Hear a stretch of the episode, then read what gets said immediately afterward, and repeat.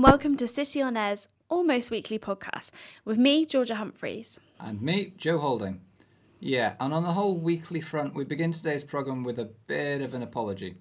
Regular listeners will have noticed that this is our first show on three on air starved weeks. Due to unforeseen circumstances over the last fortnight, which were no fault of our own, we've been unable to record our informative news programme. Yeah, we're sorry about that. However, we've got a pretty great show planned for you today to make it up for you. So, after our three week break, it's time to catch up on one of the biggest stories. After last year's announcement to raise tuition fees, Rob Cook has been taking a look at the most recent university application data. The UCAS application figures were released recently, and it looks like the rise in tuition fees has made a noticeable dent. Overall applications decreased by 7.4%, and England was worst hit with a 9.9% fall. City itself saw a drop of 21.6%, and this has put it on a list of institutions considered in serious danger on the Higher Education Planning blog. While these figures seem pretty high, there are various factors to consider. The UCAS chief executive Mary Curnock Cook has said that when population changes are taken into account, overall applications have only fallen by around 1%. Her main worry was about the gender differences that have emerged. Male applications were down 8.5%, but there was only a 6.7% drop for females. Unfortunately, no one at the university was able to give us any comment. We were told just to wait for the Vice Chancellor's official announcement. So as soon as we get any more information, we'll keep you in the know. Thanks for that, Rob. So, do you think there are any worries surrounding the figures? Some could say that uh, raising tuition fees and then having fewer applications could make it a bit more elitist like it used to be. But then this year has also shown that there's been a greater drop for those from higher class families than with the lower class, and this is probably to do with the grants and loans. I see. So, are there any other trends that can be seen? May not be a trend per se, but the 19 year olds was the biggest difference this time, and it does make you wonder is this the demise of the gap year? Brilliant. Well, thank you a lot for that update. We now move on to Joe, who's going to tell us all about the all new City on Screen. Thanks, Georgia. In September of last year, the student television outlet City on Screen was born and added to the media team.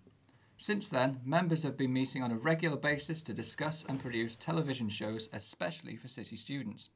I went to talk to City on Screen's editor to get her to explain exactly what City on Screen was all about.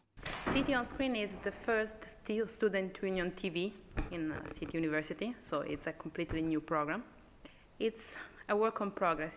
We are working uh, at a news program uh, and a music program and an entertainment program. Most of them they will be recorded within the university, but um, we are looking to go also outside the university and film what is happening around London. So it seems that we'll be seeing plenty of On Screen's new projects in the coming weeks. I also spoke to Yasmin Lohner, On Screen's newly elected deputy editor, to discuss the future of City Students Television Group. I hope to get all of the students involved, especially the students of the journalism department, um, enable them to promote their blogs, promote themselves through us, and uh, hopefully get a really big coverage. So perhaps even get other universities involved, uh, do some vox pop over there, and uh, really become a City University's main website. That's our vision. Ambitious stuff then. And if you think you're going to be the next Michael Parkinson, or maybe even the next Steven Spielberg, here's how you can get involved. So we meet every Tuesday at 5 o'clock in the room AG03. So if you are interested in Make TV and if you are interested to produce uh, um, a video or um, editing or uh, be a presenter, just come and meet us. So moving on from City on Screen, we brought in Sylvia Amaro to tell us about the Sports Centre and Leisure Department. Because keeping fit is vital for our health and happiness, the Sports Centre and Leisure team at City have been trying to draw students' attention to the options available. At the moment, there are around 500 students participating in sports at City, but considering that university has a total of 21,000 students, that's not a lot. The Sports Centre is working with the Students' Union to try and get more people involved. Bill Thompson, head of the Sports Centre and Leisure at City, told me how City has been doing so far with the various teams. Really well. We're doing great, actually. Um, we're not a we're not known as a sports university. We're not Loughborough. We're not Brunel. However, um, we've got three teams that are at the top of their league. Um, two of them are undefeated. You know, men's badminton and men's football seconds haven't lost a game the entire year. Badminton lost one game in the cup, but to be fair, that was a very tough one. Men's basketball are still in the cup, still topping their league. Um, and then even sports like hockey, first year that we've really kind of focused on hockey, and um, they're doing great. You know, they're really kind of putting it in. And then fencing competitive fencing, um, we've got some really good runs. We've won lots of individual uh, weapons, uh, and if you look at it, it's just flourishing. Find out more information on how to get involved, ask at the sports desk next to Sadler's Bar or check out the Sports at City Facebook page. Now for my favourite bit of the show. Yasmin Pamal is here to tell us what's on this week. This month, Selfridges is celebrating literature, reading, and all things wordy throughout the store. The event named Words, Words, Words will see a 15,000 book library in store with unique celebrity contributions. There will also be a concept store within Selfridges Wonder Room, selling wordy goods from stationery to accessories to jewellery collections. Head over to Fabric on Saturday night if you fancy a delicious feast of house music, old and new. Join resident DJ Terry Francis in Room 1 with DJ Sneak and Maya Jane Coles, or stumble into Room 2 where the decks will be taken over by Marcel Dettmann, Ben Sims, and resident Craig Richards. There's three new film releases this week at the Vue Cinema and Angel. First up is David Cronenberg's A Dangerous Method starring Keira Knightley. Also this week sees the return of the Muppets in a film directed by James Bobin. Lastly is The Ghostly, The Woman in Black, where we can see Daniel Radcliffe playing the role of a solicitor rather than a Voldemort hunting Quidditch playing wizard. It's Pancake Day on Tuesday, but if making pancakes at home sounds a bit boring or tame, go to Spitalfields Market where you'll see a team from Time Out London running up and down Dray Walk whilst flipping pancakes to raise money for charities. Or if you want to watch a celebrity and politics filled pancake race, head over to the Victoria Tower Gardens, where you'll see MPs, lords, and members of the press tossing pancakes for charity. We've got a real treat for you now with some music from JayP. Freyja's here to explain more.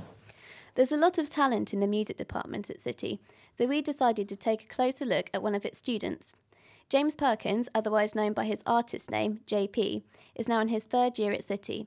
He told me a bit about his inspirations, plans for the future, and his recent track, Icarus Theory. So, when was it that you first became really interested in music and writing music?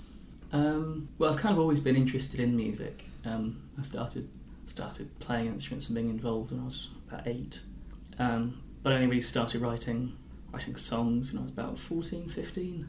So I'm quite late to it, really.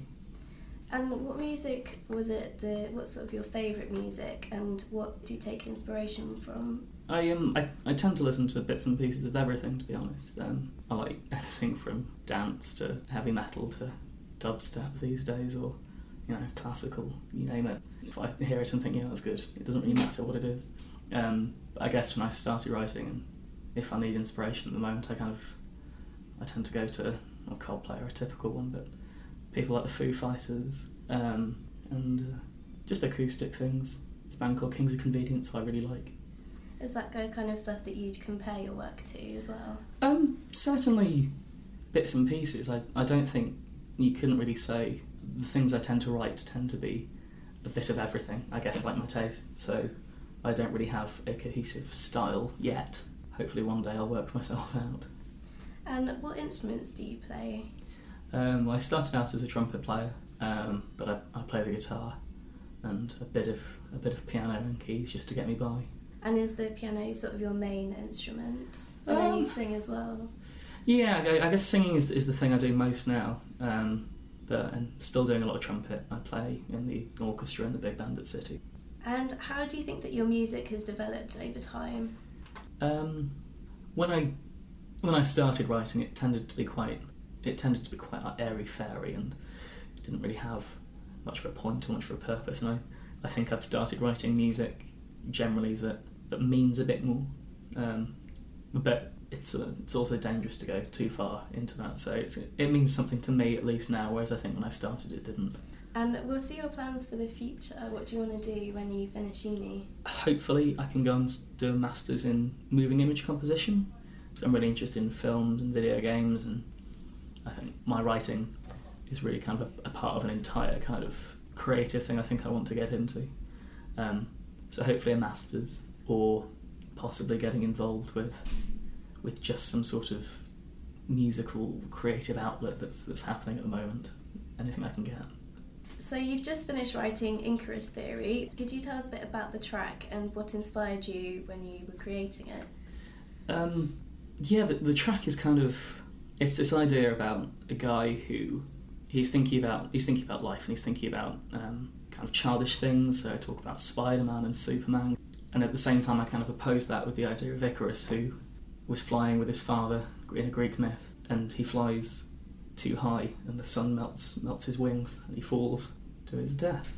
I really wanted to play with the idea of um, of being childish, but also feeling like childhood slipping away. If you'd like to keep up with James's latest music, you can add his artist page on Facebook, which is called JayP, and he's also available on Twitter at PerkyJ. And now we're going to play you a snippet of his new track, Icarus Theory.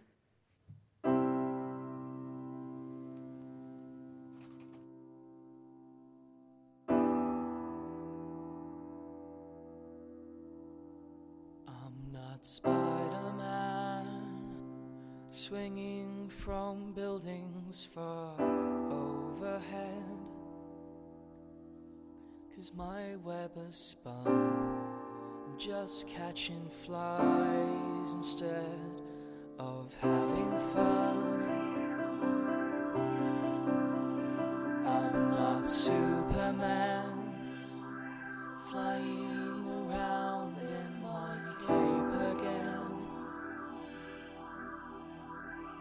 Those days are done, my battles are won. I'm just on my